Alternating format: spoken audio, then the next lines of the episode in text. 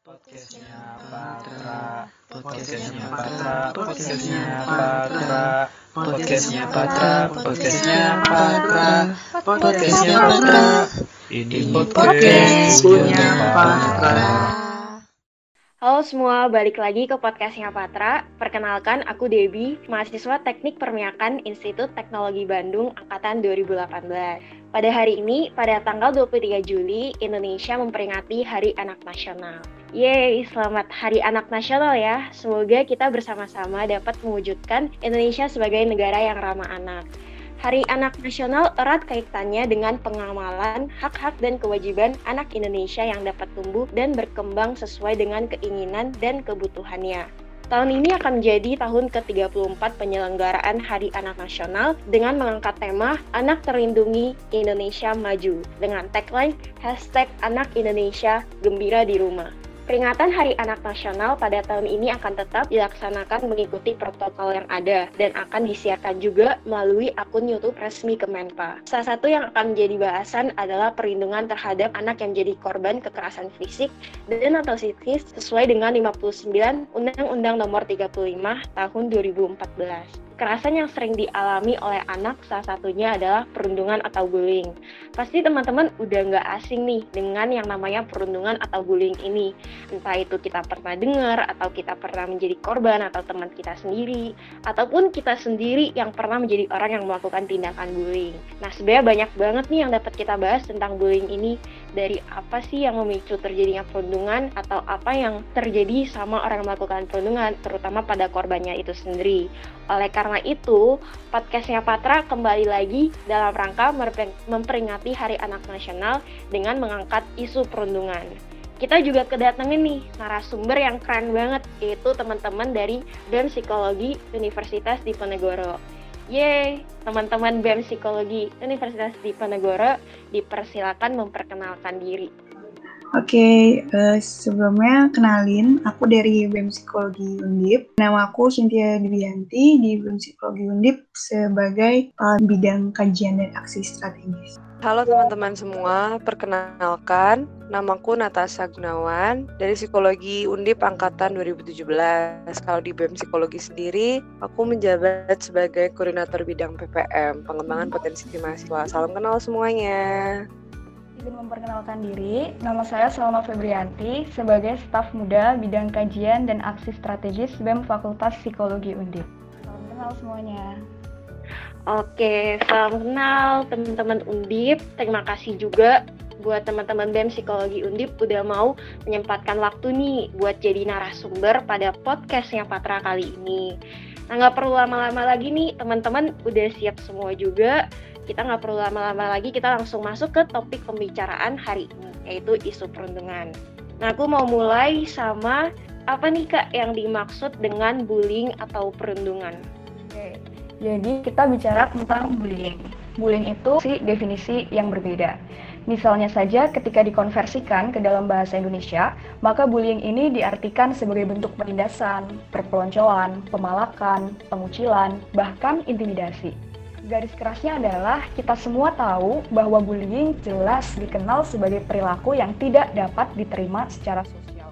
Dari beragamnya versi definisi, ada nih suatu definisi yang telah disepakati dengan cakupan komponen yang teoritis, yaitu definisi yang diusung oleh American Psychological Association atau kita kenal sebagai APA.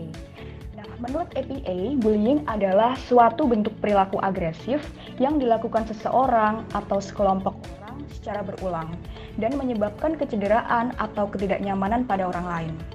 Dalam konsep definisi ini, kita mendapatkan tiga ciri utama dari apa itu yang disebut dengan bullying.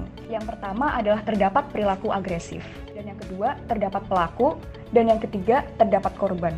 Lalu pertanyaannya adalah, apakah itu perilaku agresif? Siapakah yang disebut sebagai pelaku, dan siapakah yang disebut sebagai korban? Oke, untuk yang pertama, kita perlu memahami terlebih dahulu apa itu perilaku agresif. Dalam perspektif psikologi, khususnya psikologi sosial, perilaku fisik atau lisan yang dijaya dengan maksud untuk menyakiti atau merugikan orang lain. Nah, perilaku agresif ini memiliki ruang lingkup yang amat sangat luas. Tidak hanya secara verbal, tetapi juga fisik, gestural, dan cyber. Secara verbal misalnya, bisa dengan contoh mencaci maki atau menghina. Secara fisik, contohnya dengan memukul atau menjambak. Secara gestural, contohnya dengan memandang sinis dan bersikap untuk menjauhi seseorang. Dan secara cyber, dapat berupa penyebaran fitnah, gosip, atau bahkan body shaming. Kemudian yang kedua, siapakah yang disebut sebagai pelaku? Pelaku adalah mereka yang menempatkan seseorang dalam situasi tertekan dengan sengaja, sehingga menyebabkan kecederaan fisik serta psikologikal bagi korban. Lalu yang ketiga, siapakah yang disebut sebagai korban? Nah, merekalah yang terganggu secara fisik maupun psikologis. Misalnya berupa gugup, cemas, kurang tidur, dipenuhi rasa ketakutan, merasa stres, demam, bahkan bisa juga sampai ada yang muntah-muntah. Atau yang masih bersekolah biasanya akan hilang semangat nih untuk berangkat ke sekolah. Dengan mengetahui ciri-ciri ini, teman-teman semua akan lebih mudah dalam mengidentifikasi fenomena bullying. Apabila suatu fenomena memiliki tiga ciri tersebut, perilaku agresif, ada pelaku, dan ada korban, maka fenomena tersebut dapat disebut sebagai bullying. Jika salah satu ciri tidak terpenuhi, maka fenomena tersebut tidak dapat nih disebut sebagai bullying. Itulah mengapa bullying merupakan bahasan yang sangat kompleks, karena terdapat tiga ciri utama yang masing-masing memiliki alasan untuk melakukan dan ruang lingkup yang amat luas. Oke, makasih. Yang aku dapat tanggap nih di sini berarti sebenarnya bullying itu uh, pada dasarnya adalah tindakan yang jahat yang tadi aku dengar itu ada maksud menyakiti, mencaci maki, memukul, dan lain-lain. Sebenarnya pada dasarnya bullying adalah tindakan yang jahat atau buruk nih. Lantas secara psikologis kenapa seseorang masih bisa melakukan tindakan bullying? Padahal pasti seseorang ini udah aware ini adalah tindakan yang buruk.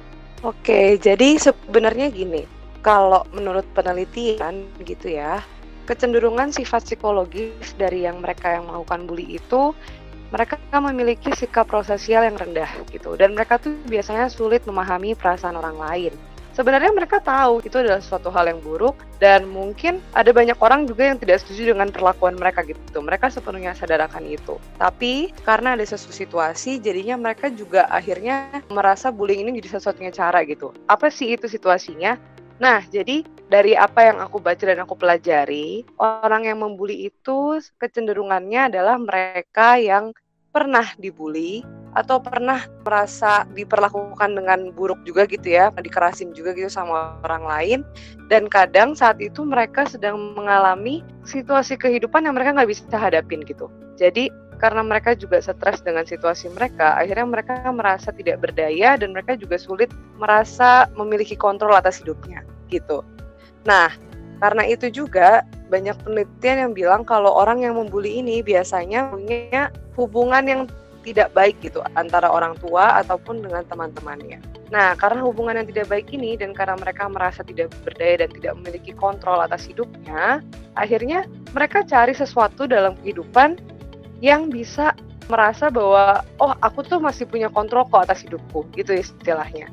Nah, akhirnya karena mereka juga tadi ya punya kemampuan sosial yang rendah, akhirnya mereka merasa kalau oh oke okay, berarti satu-satunya cara yang bisa bikin aku untuk merasa memiliki kontrol atas hidupku adalah dengan membuli orang lain gitu, dengan menjadi orang yang lebih berkuasa dari orang lain. Nah, ketika kita lebih berkuasa kan orang-orang itu akan ngasih respect gitu kan. Nah, jadi mereka merasa akan merasa lebih baik ketika mereka ditakuti, ketika mereka keras ke orang lain, ketika mereka bully orang lain karena mereka akan dapat respect dari teman-teman ataupun dari yang dia bully. Gitu. Nah, jadi maksudnya itu kesimpulannya adalah orang-orang itu bully biasanya karena menurut mereka itu adalah cara yang efektif untuk mendapatkan apa yang mereka mau gitu setidaknya dalam jangka pendek itulah istilahnya. Dan mereka punya kalian sosial yang rendah sampai mereka harus ngelakuin itu gak bisa kalau nggak nggak sambil menyakiti orang lain tuh nggak bisa gitu lah istilahnya ya. Nah selain itu teman-teman ini juga faktor lingkungan gitu. Selain faktor orang tua yang mungkin memang uh, pengasuhannya tidak sesuai gitu ya kan kadang juga ada orang tua yang melakukan kekerasan ke anaknya atau misalkan mereka juga tidak mendapat kasih sayang dan dukungan yang seharusnya mereka dapatkan dan segala macam jenisnya lingkungannya juga sangat bisa mendukung. Karena biasanya nih teman-teman orang yang bully itu punya popularitas yang lebih tinggi daripada teman-teman yang lain gitu kan. Karena ya teman-teman yang lain juga merasa wah orang ini punya kuasa yang lebih nih sampai dia berani nyakitin orang lain gitu.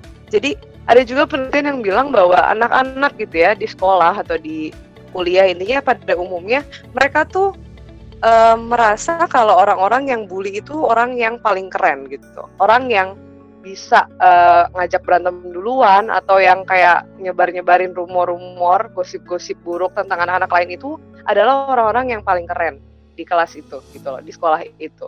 Nah, ini juga yang bikin bully merasa, "Oh, berarti aku diakuin nih di antara teman-temanku." Orang walaupun aku ngelakuin hal yang buruk ternyata lingkungan sekitarku juga lebih mendukung aku lebih berpihak ke aku gitu. Dan biasanya mereka juga punya cara yang keren gitu ya. Cara mereka sendiri buat deketin gurunya segala macam buat ngambil simpati gurunya. Dan kadang akhirnya ya itu yang dipandang lebih adalah orang-orang yang berani ini tuh dan akhirnya ya udah dengan segala macam yang tidak dia dapatkan, biasanya dia bisa dapatkan dibully, ya akhirnya dia menikmati perilaku ini walaupun mungkin dia tahu kalau hal ini adalah hal yang tidak baik gitu. Oke, berarti sebenarnya orang yang melakukan tindakan bullying ini dia walaupun udah aware nih bahwa bullying ini tindakan yang buruk tapi karena dia merasa keren dan merasa diakui makanya tetap melakukan tindakan bullying ini. Oke. Jadi seperti yang kita semua tahu nih, manusia kan cenderung defensif atau melawan saat berada dalam kondisi yang tidak aman atau tertekan. Tapi yang sering kita jumpai ini pada kasus bullying, korban sering kali tidak melawan. Nah, secara psikologis, kenapa seseorang atau korban bullying ini tidak melawan yang dilakukan terhadap dirinya itu? Oke, jadi kembali ke data gitu ya, kembali ke penelitian. Sebenarnya orang yang bully itu nggak sembarang ngambil target bully gitu. Gak mungkin nih kayak misalkan di satu kelas ada yang terkenal, terus orang yang bully ini ngebully orang yang terkenal gitu. Itu sangat kemungkinannya kecil gitu kan. Kenapa ada bully? Karena ada kesenjangan kekuasaan antara yang bully dengan yang dibully. Artinya, ketika si orang ini mau bully, dia akan cari target yang kira-kira kekuasaannya lebih rendah nih dari dia, yang punya kekuatan yang lebih rendah daripada si yang bully gitu kan. Nah, jadi kenapa dia sulit melawan. Kenapa si korban sulit melawan? Karena dari awal orang yang dibully itu punya tidak pedean yang lebih gitulah kalau bahasa gampangnya ya daripada orang yang bully gitu. Dia merasa lebih lemah juga sebenarnya. Udah dari awal tuh dia juga udah merasa lebih lemah. Dan biasanya orang-orang yang dibully itu adalah mereka yang memang gak bisa membela dirinya sendiri gitu. Jadi ketika mereka dibully ya mereka sulit ngapa-ngapain karena ya satu mereka kan pada umumnya biasanya orang-orang yang dibully adalah mereka juga yang susah masuk ke dalam satu kelompok kan. Jadi teman-teman bisa membayangkan gitu ya misalkan kita nggak punya teman gitu di kelas atau istilahnya nggak punya siapa-siapa yang benar-benar bisa kita minta bantuan ketika ada masalah. Nah terus kita tiba-tiba dibully sama orang lain gitu. Ya mereka akan satu mereka pasti akan takut karena satu tadi mereka nggak bisa membela diri sendiri dan kedua mereka juga bingung minta tolong ke siapa karena mereka nggak punya siapa-siapa yang dekat sama mereka yang bisa mereka andalkan gitu. Istilahnya tuh kayak gitu. Dan mereka juga biasanya lebih cenderung lebih submisif daripada si bulinya ini dan mereka sulit banget untuk bilang tidak atau apa ya kayak udah stop gue nggak suka digituin. Nah kayak gitu tuh mereka susah banget jadi intinya karena ada kesenjangan kekuasaan itu dia juga ngelihat bahwa yang bully itu punya kekuasaan yang lebih daripada dirinya. Jadi ya dia nggak bisa bela diri dia sendiri karena itu sifat dia dan karena dia merasa orang ini lebih berkuasa daripada dia. Sekarang teman-teman bisa bayangin gini lah istilahnya orang yang pede sama nggak pede vibesnya beda kan gitu vibesnya tuh beda. Kelihatan nih oh orang ini pede oh orang ini kayaknya agak nggak pede gitu kan. Atau uh, istilahnya dia tidak yakini dengan dirinya. Itu kan terpancar ya dengan sendirinya. Nah jadi si bully itu juga tahu nih kalau orang ini kayak gitu.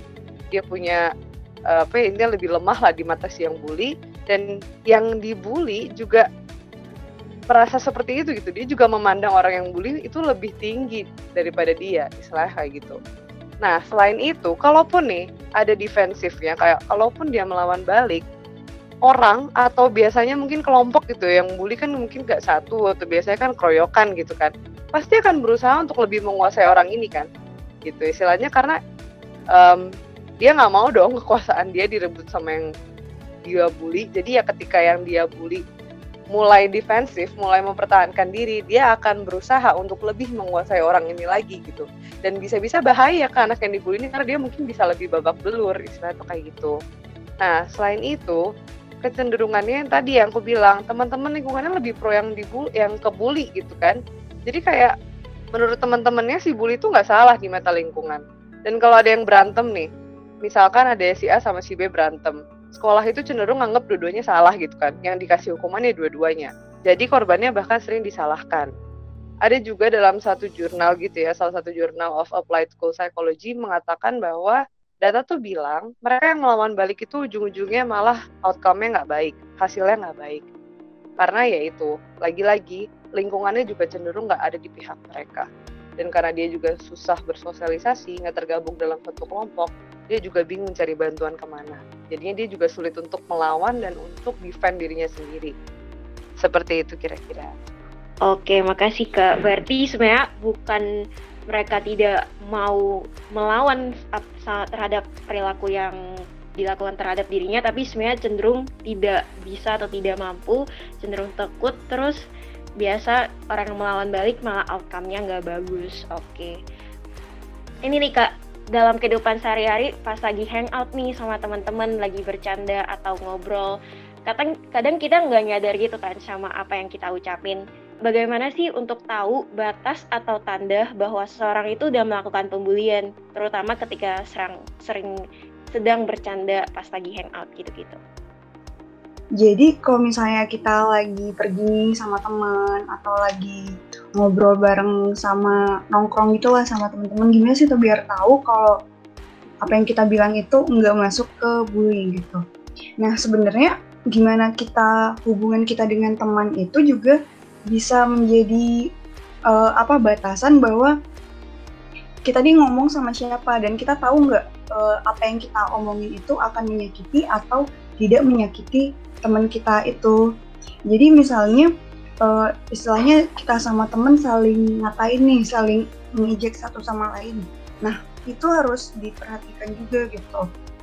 Apakah uh, teman kita tuh nangkep nggak kalau misalnya dalam diri kita, oh gue maksudnya cuma jokes nih gitu. Nah apakah teman yang menerima jokes kita itu nangkep itu sebagai candaan juga atau sebaliknya dia sebenarnya nggak paham itu malah jadi dia nganggap uh, kita melakukan tindak bully sama dia bully secara verbal seperti itu. Nah kadang karena kadang kita tuh nggak tahu temen yang kita ajak ngobrol itu apakah mereka sudah memiliki pengalaman dibully atau dia sudah pernah jadi korban bully sebelumnya? Karena kan kita nggak tahu ya nggak kelihatan gitu. Apakah oh ini orang ini udah pernah nih jadi korban atau yang ini belum pernah nih jadi kita bolehlah bercanda. Nah kita nggak pernah tahu yang kayak gitu karena efek yang ditimbulkan oleh bullying itu sendiri nggak selalu luka fisik. Seringkali itu justru berupa luka batin atau psikis. Jadi siapa sih yang bisa benar-benar melihat hal tersebut? Kan nggak ada ya. Jadi misalnya kita nggak bisa benar-benar tahu apakah teman kita terluka atau tidak karena verbal karena ucapan yang kita ucapkan itu. Jadi antisipasi paling uh, paling mungkin yang kita lakukan adalah menjaga lisan. Sekalipun mau bercanda, kita lihat-lihat lagi sama siapa kita bercanda, konteks bercandanya seperti apa, gitu. Berarti uh, ini nih bisa jadi catatan juga buat teman-teman semua. Kita harus tahu lawan bicara kita siapa supaya ke depannya kita bisa lebih aware lagi supaya pas lagi hangout lagi bercanda gitu bisa tahu batasan sehingga tidak menjadi tindakan bullying atau merugikan orang lain. Nah, gue juga pengen tahu sebenarnya efek jangka panjang seseorang yang pernah mengalami perundungan. Dan tadi juga sempat dibahas juga seseorang yang pernah dilukai atau dilukai gitu mempunyai potensi untuk menjadi pelaku di masa mendatang. Nah, sebenarnya bagaimana potensi itu berubahnya gimana sehingga dia bisa menjadi pelaku di masa mendatang? Oke, okay.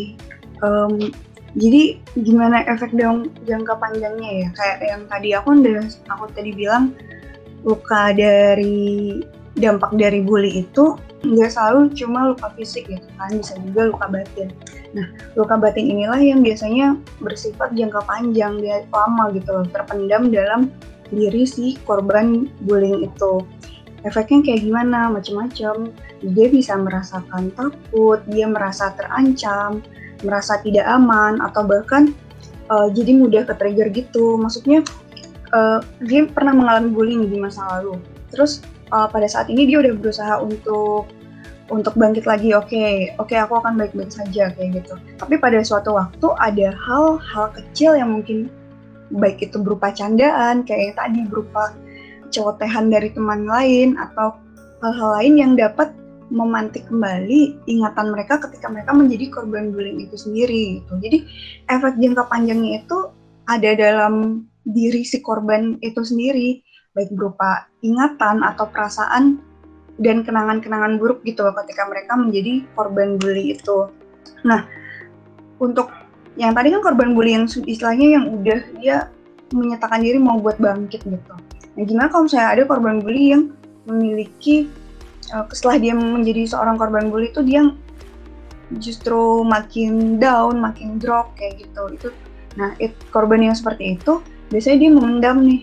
Dia memendam perasaan takutnya, memendam perasaan rendah diri, sedih, tertekan, yang di mana perasaan-perasaan negatif, emosi negatif tadi itu dapat jadi stresor, dapat menjadi sumber stres bagi mereka. Nah, yang kayak gini kalau dibiarkan dalam jangka waktu lama, um, perasaan sedih dan rasa putus asa itu dapat menimbulkan atau menjadi pemicu depresi pada korban bullying gitu. Jadi efek jangka panjangnya itu sebenarnya sangat berbahaya ya bagi mereka, bagi korban bullying jadi kalau misalnya kita tahu nih ada temen yang pernah menjadi korban bullying, apalagi istilahnya bullying yang tingkat parah gitu, itu uh, ada baiknya juga untuk nggak dibiarkan saja. Karena seperti mereka kelihatannya baik-baik aja, itu di dalamnya kita nggak tahu kayak gimana gitu. Terus tadi tentang kenapa seorang korban menjadi pelaku di masa muda itu bisa, tentu bisa. Kenapa?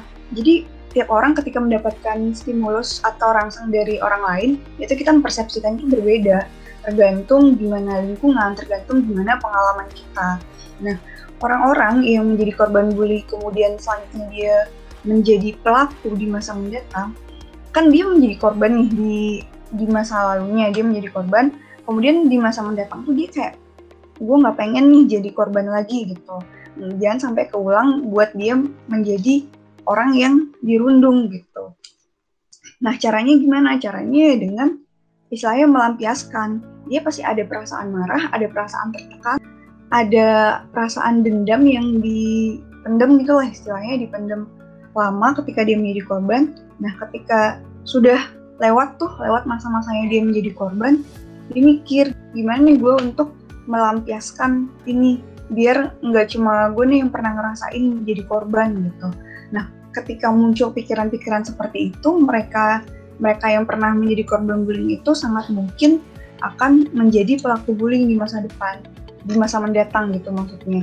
Jadi simpelnya ya bisa dikatakan itu sebagai salah satu balas dendam atau pelampiasan untuk membuktikan bahwa mereka tuh nggak selemah ketika mereka menjadi korban bullying. Nah, hal yang hal-hal seperti inilah yang bikin rantai bullying itu nggak pernah putus gitu. Jadi terus menerus. Jadi korban menjadi pelaku, pelaku menimbulkan menimbulkan korban baru dan begitu seterusnya. Oke, makasih. Berarti sebenarnya orang yang jadi korban bullying dari awalnya kayak mudah ke trigger, trauma, terhadap tindakan yang pernah dirasain sama dirinya, lama-lama bisa jadi depresi ataupun lama-lama dia bisa balas dendam nih jadi pelaku. Oke. Lingkungan paling dekat sama kita nih sebagai mahasiswa pastinya lingkungan kampus dong. Bagi seseorang nih yang pernah menjadi korban bullying pas SMA, pas masuk kuliah, Bagaimana nih perubahan perilaku korban bullying di masa transisi tersebut? Apa karena lingkungan yang baru, maka korban memulai start yang baru? Atau malah menjadi takut dan makin tertutup karena tindakan bullying ini terdapat terjadi lagi sama dirinya?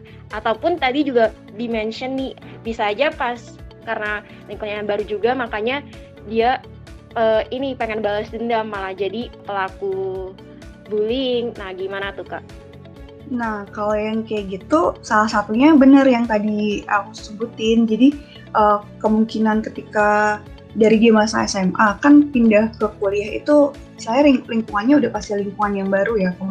Mereka meninggalkan sekolah SMA-nya menuju ke kampus, itu lingkungan yang baru.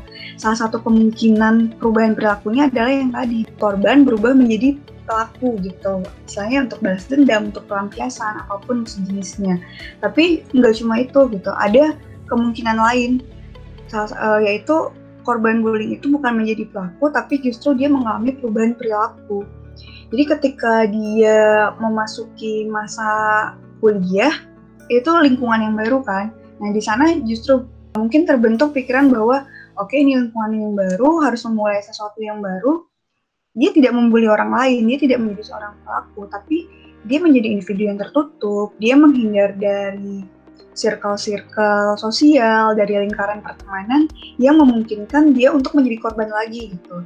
Jadi kayak dia ngelihat situasi, si mantan korban bullying ini melihat situasi di mana tempat dia paling tanda kutip aman gitu. Dia kayak nggak pengen nggak pengen nih terulang lagi untuk menjadi korban, sehingga untuk menghindari hal-hal tersebut dia memilih untuk menutup dirinya seperti itu.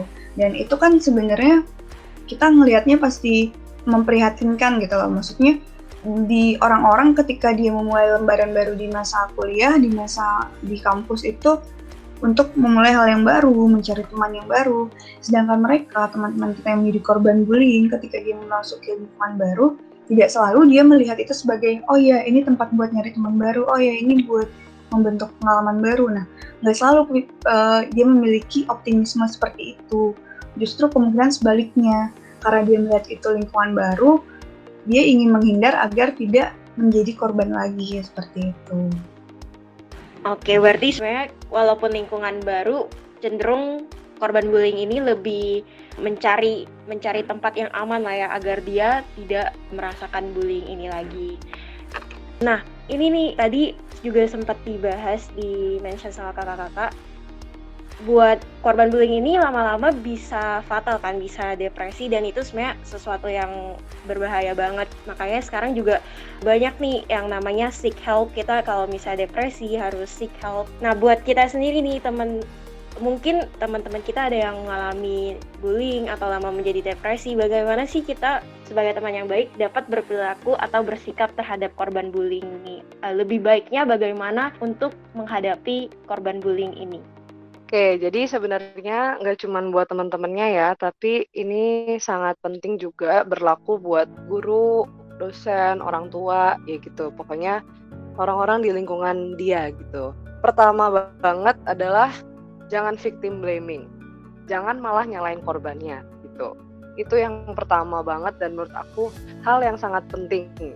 Jangan malah bilang ya kamu sih harusnya kamu ngelawan dong kamunya digituin terima-terima aja ya makanya akhirnya mereka berani gituin kamu terus gitu atau kata-kata penghakiman yang lainnya gitu ya ya teman-teman bisa bayangin misalkan kita yang lagi nggak pede sama diri kita sendiri yang kita lagi struggle untuk membangun kepercayaan diri itu dan ketika kita berusaha minta bantuan kita malah disalahin.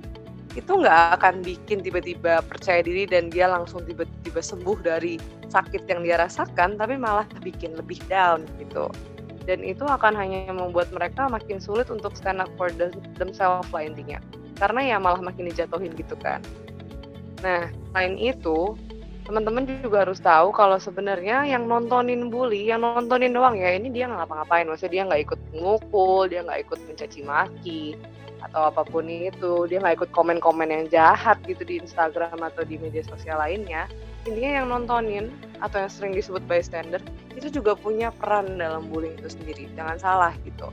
Jadi sebisa mungkin ketika kita melihat ada sesuatu perundungan terjadi ini ya kita sebisa mungkin yang bisa kita lakukan kasih support korbannya gitu loh. Jadi teman mereka tanya gitu apa sih yang terjadi? Dan mendengarkan secara penuh gitulah ya dari apa yang dia ceritakan gitu. Dan Maksudnya tuh sebenarnya korban ini butuh kesempatan untuk dia menceritakan tentang apa yang terjadi sama dia gitu. Dan ketika dia udah berani atau istilahnya kita udah ngasih kesempatan lalu dia berani menceritakan, itu adalah suatu hal yang patut kita hargai juga gitu dari diri dia karena mereka berani ceritakan gitu kan istilahnya dan kasih empati maksud tunjukkan kalau kita juga peduli dengan benar-benar peduli dan segala macamnya gitu jadi yang bisa kita lakukan adalah dengarkan diri teman mereka, bantu mereka untuk lebih percaya diri, bantu mereka menerima bahwa sebenarnya mereka tuh nggak boleh menerima perlakuan seperti itu gitu loh. Bantu mereka paham kalau mereka tidak seharusnya menerima perlakuan seperti itu. Bantu mereka untuk berani asertif, yaitu berani mengatakan tidak, berani menolak. Bantu dia untuk melihat bahwa dirinya berharga. Jadi bukan disalah-salahin, tapi ya encourage dia untuk cerita satu dan untuk healing dari situ pelan-pelan. Nah itu kayak gitu. Dan sebagai teman, kalau memang kita merasa kita nggak punya kuasa yang memadai untuk melawan si bulinya ini gitu, ya udah setidaknya kita bisa membantu untuk ngasih tahu ke pihak yang lebih berwenang gitu misalkan guru atau orang tua. Nah maka dari itu juga kenapa tadi aku bilang di awal kalau ini itu juga buat guru dan orang tuanya. Karena kadang kalau anak-anaknya atau teman-temannya udah sadar nih kalau temennya butuh bantuan tapi ketika mereka cari bantuan ke yang lebih tua atau misalkan yang lebih berwenang ke guru atau orang tua guru atau orang tuanya malah tidak memahami situasinya. Dan itu ujung-ujungnya ya muter-muter di situ aja nggak akan selesai masalahnya gitu kan. Jadi uh, untuk semuanya yang ada di lingkungan orang ini sangat penting untuk memahami keadaannya gitu. Untuk tidak victim blaming dan sama-sama semuanya membantu membantu anak ini untuk healing dan ya karena itu penting banget untuk mencegah segala macam hal-hal yang bisa terjadi di di ke depannya gitu ya. Kayak apa sih luka-luka batin yang bisa long lasting itu ya itu sangat-sangat penting untuk dihindari dari sekarang. Maksudnya yaitu dengan cara seperti itu. Dan kalau memang uh, rasa-rasanya uh, dibutuhkan, gak apa-apa banget untuk beneran cari bantuan profesional gitu. Kayak temenin dia ke psikolog atau ke psikiater untuk dia bisa lebih memahami dirinya dan dia juga bisa merasa lebih baik gitu. Oke, berarti sebenarnya dari apa yang Kak Natasha uh, sampaikan tadi banyak banget nih yang bisa kita lakuin siapa pun itu bisa lakuin untuk membantu korban bullying ini daripada cuma nontonin tapi kita bisa juga kasih dia support atau mendengarkan dia agar dia bisa sembuh dari hal yang lagi dia alamin ini. Nah, pengen tahu juga nih Kak, sebenarnya apakah mungkin lingkungan anti bullying itu terbentuk dan sebenarnya adakah contoh lingkungan anti bullying ini di Indonesia atau di dunia? Oke, lingkungan anti bullying itu sangat mungkin terbentuk. Mungkin banget gitu. Tapi gimana caranya? Caranya adalah kita dengan memulai dari awal. Kan bullying ini keseringan ada di ya orang dewasa juga banyak ya. Kalau misalnya di sini konteksnya pada anak-anak atau remaja itu untuk membentuk lingkungan anti bullying akan sangat lebih baik jika kita mulai antisipasi itu dari anak-anak dari mereka masih kecil. Dengan cara seperti apa? Dengan tidak atau dengan meminimalisir lah. Karena kalau misalnya harus nggak boleh sama sekali rasanya agak sulit gitu ya. Jadi kita meminimalisir aja seorang anak untuk melihat perilaku-perilaku agresif orang dewasa. Kenapa? Karena anak kecil itu adalah gimana ya, masa-masa masa anak-anak masa kecil itu masa di mana mereka sangat mudah untuk memodifikasi atau mengikuti perilaku orang dewasa. Bahkan lebih mudah bagi mereka bagi anak-anak untuk mengikuti atau meniru perilaku dibanding meniru omongan atau kayak ngikutin ngikutin omongan orang dewasa itu lebih sulit dibanding mengikuti perilaku gitu. Jadi kayak mereka tuh untuk anak-anak mereka membutuhkan contoh nyata gitu contoh konkret kayak begini loh harus begini harus begini gitu. Tapi jika memang anak itu istilahnya melihat entah secara langsung atau nggak sengaja nih misalnya nonton nonton film atau nonton televisi yang melibatkan perilaku-perilaku agresif atau tindak bullying, anak berhak untuk mendapatkan penjelasan. Itu tuh kenapa sih? Kenapa orang di TV tuh kayak gitu? Atau enggak misalnya lagi lewat terus ada orang berantem nggak sengaja dilihat sama anak, dijelasin gitu. Itu tuh kenapa orang berantem dan perilaku kekerasan itu, kekerasan fisik atau kekerasan psikis itu nggak baik gitu. Jadi kayak dikasih tahu apakah eh maksudnya tuh kayak dikasih tahu bahwa anak itu untuk tidak berbuat berbuat demikian ke depannya. Nah hal-hal seperti itu dapat mencegah atau meminimalisir kemungkinan anak menjadi pelaku bullying ke depannya ketika dia dewasa. Dan kalau misalnya dimulai dari semua anak banyak anak gitu seperti hal tersebut harapannya ketika mereka dewasa akan terbentuk lingkungan anti bullying itu sendiri. Kenapa? Karena mereka udah paham mana perilaku yang boleh dan mana perilaku yang tidak gitu. Tapi nggak cuma terbatas di anak-anak sebenarnya.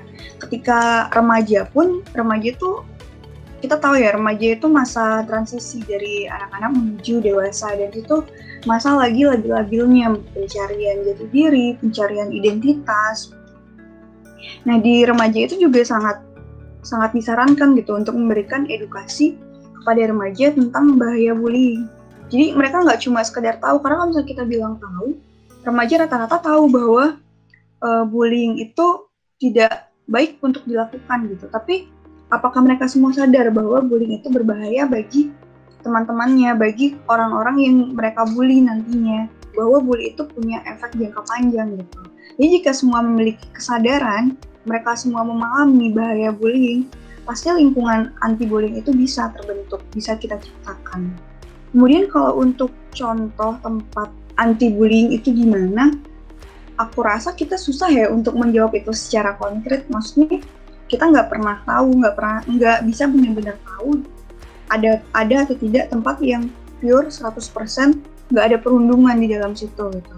Karena katakanlah tempat yang secara umum dianggap paling aman oleh anak di mana? Di rumah kan, di rumah, di sekolah. Nah, siapa sih yang bisa menjamin gitu bahwa di rumah maupun di sekolah itu nggak ada tindakan bullying? Karena dari data KPAI aja sampai tahun 2019 itu ada sekitar 2.400-an kasus bullying pada anak di ranah pendidikan. Dan kalau misalnya ngomong anak pendidikan nih, di Undip sendiri, kebetulan BEM Psikologi Undip itu punya salah satu program kerja di bawah bidang kastrat, itu namanya Gerakan Sehat Mental Undip. Yang tahun lalu, tahun 2019 itu keliling fakultas di Undip, dan istilah kita tuh membawa isu-isu kesehatan mental. Nah, isu kesehatan mental itu kemudian dibuat oleh mahasiswa Undip, dan terbukti bahwa isu bullying ini menjadi salah satu isu kesehatan mental yang di-vote cukup banyak. Kurang lebih pada saat itu adalah sekitar 108 dari 500 voters yang ada. Nah, jadi bisa dikatakan lingkungan lingkungan bullying itu ada di sekitar kita gitu. Saya perilaku bullying itu ada di sekitar kita. Jadi kita nggak pernah bisa bilang bahwa satu lingkungan ini benar-benar pure nih di sini anti bullying gitu. Nggak ada bukti yang 100% bisa membuktikan bahwa suatu tempat tuh anti bullying. Jadi kalau untuk menyebutkan di mana tempat anti bullying, kayaknya aku kurang bisa untuk menyebutkan atau mengatakan. Tapi kita emang nggak bisa nih nyebutin di banyak tempat anti bullying. Jadi kita bisa menciptakannya dengan cara kita bekerja sama bersama-sama, memahami dan menyadar uh, menyadari dari diri kita sendiri dulu deh bahwa bullying itu berbahaya dan agar kita lebih aware misalnya kita nggak menjadi pelaku kita nggak menjadi korban kita melihat kita melihat kejadian bullying kita harus tahu kita tuh harus harus bagaimana seperti yang tadi kasih Kasa bilang juga kita harus tahu kita bisa melapor ke mana agar tindak bullying di sekitar kita itu berkurang sedikit demi sedikit seperti itu. Oke, makasih banget kak. Uh, ini berarti sebenarnya lingkungan anti bullying itu mungkin banget untuk kita bekerja sama menciptakan lingkungan tersebut dan bagus banget juga tadi juga dikasih contoh dari Undip juga. Baik, kita udah sampai di penghujung acara dari kakak-kakak teman-teman Undip semua. Ada mungkin ada sepatah dua kata untuk pendengar podcastnya Patra. Jadi dari aku bahwa sebenarnya untuk menekankan kembali ya tadi membentuk lingkungan anti bullying kita itu perlu tahu bahwa anak-anak tidak dilahirkan untuk menjadi seorang pembuli dan tingkah laku bully juga tidak diajarkan secara langsung kepada anak, tetapi terdapat berbagai faktor yang mempengaruhi anak untuk berkembang menjadi seorang pembuli. Sehingga peran kita semua sebagai manusia yang baik dan berempati adalah dengan mengontrol perilaku-perilaku tersebut agar seorang anak ini tidak berkembang menjadi seorang pembuli. Oke, makasih banyak Salma. Mungkin kakak Cynthia atau Natasha boleh memberikan sepatah dua kata juga. Oke, kalau dari aku untuk akhir mungkin dari yang udah kita jelasin bisa teman-teman nangkap ya betapa bahayanya bullying itu sendiri.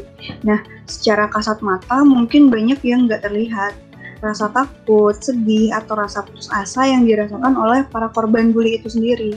Tapi luka sebagai dampak bullying itu benar adanya, itu tuh nyata. Dan lebih mudah bagi seorang anak untuk mengobati luka fisik, tapi tidak mudah bagi mereka untuk mengobati luka batinnya. Iya, kalau dari aku, aku cuma ngingetin lagi aja bahwa setiap dari kita punya kuasa untuk menghentikan rantai bullying dan membangun lingkungan yang lebih positif. Jadi, yuk kita berani ambil bagian dan mari kita perjuangkan bersama-sama.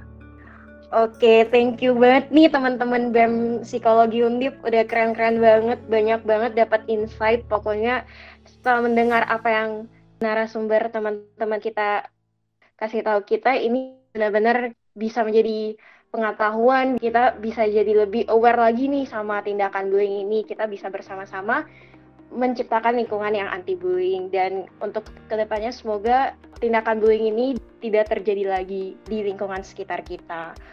Cukup itu aja hari ini podcastnya Patra. Makasih banyak banget buat teman-teman Undip, buat buat teman-teman yang udah denger podcast hari ini. Sekian dari aku, aku Debbie Lorenza. Selamat Hari Anak Nasional ya.